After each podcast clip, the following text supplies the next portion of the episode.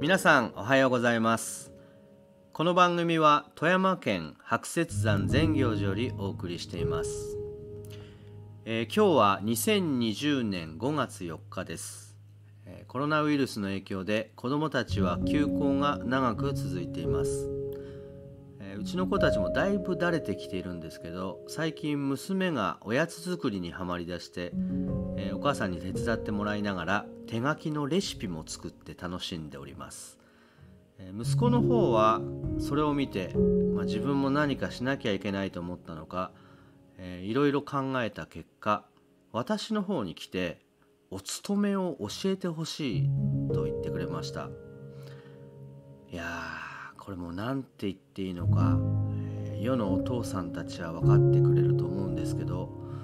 え、自分がこれまでやってきたことを子供が見てくれて、え、自発的に教えてと言ってくれたのは、えもうこれ以上の喜びはないんじゃないかと思うほどです。ほんの一時期のことかもしれませんけど今とても幸せを感じております、えちょっとのろけのような話ですけど。えー、自分のことを振り返ると、えー、父親から直接何か教わったってことはほとんど記憶にありません。ただ、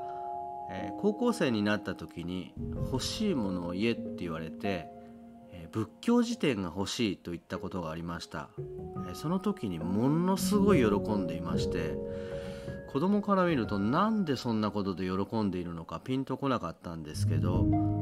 今ちょうどそれが、えー、分かるようになりました。はい。では、えー、今日の一口法話は、えー、珍しく難しい漢字がいくつか出てきますので、え動画でご覧の方はテロップを見ながらご確認ください。ではどうぞ。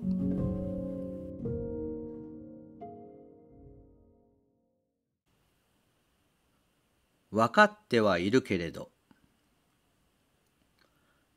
常凡な人と言われるために心がけなくてはならない条件をお経には第一に自身第二に不殺と書いてありました。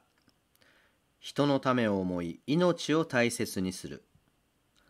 なるほどそんな人は間違いなく立派で常凡な人であります。そしてもう一つ立派な人は愚書開業なのだとある。愚書開業って何だといえば、もろもろの戒律を守るということ。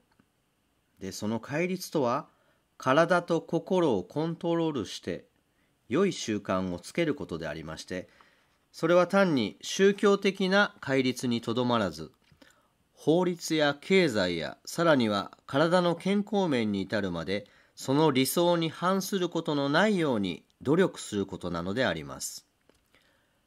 まあ簡単に言えばこの世の中のいろんなルールをきちんと守ってなるべく悪いことはしないようにし良いことは進んでするようにしましょう。という戒めであります。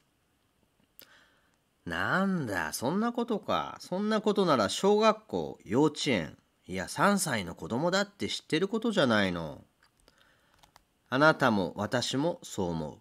いや我々だけじゃなくて今から千年もっと前の中国でも我々と同じことを思った人がいるんです。お酒が大好きな詩人白楽天がその人。当時西湖というところに道林という和尚がいてこの坊さんなぜかいつも松の茂みの中に鳥の巣ごもりのように住んでいるあだ名も長歌と言われる変わり者だったそうですこの噂を聞いた白楽天が面白い遊び友達とばかり道林和尚を訪ねて曰く「和尚さんあなたずいぶん危険なところに住んでいますな。松の木の上なんて」すると道林そういうあなたも安住の地はなくここよりもっと危険だと思わぬか？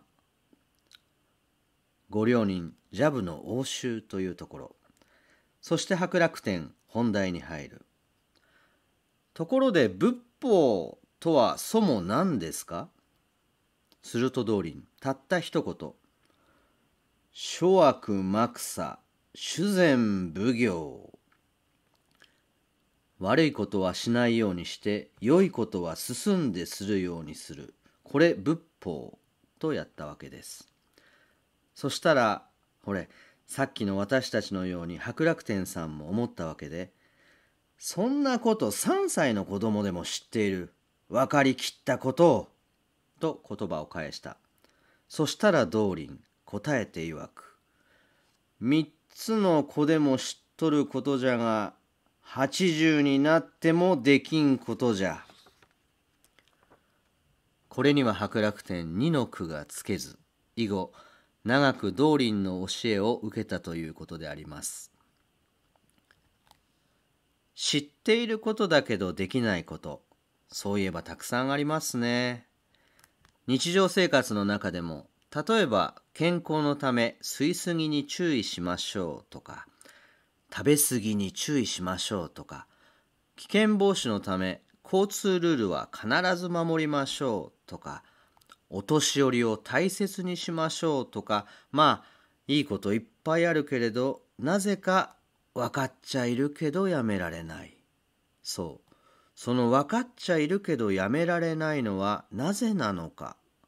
なぜ常凡になれないのかを見つめていくのが仏法なんですね。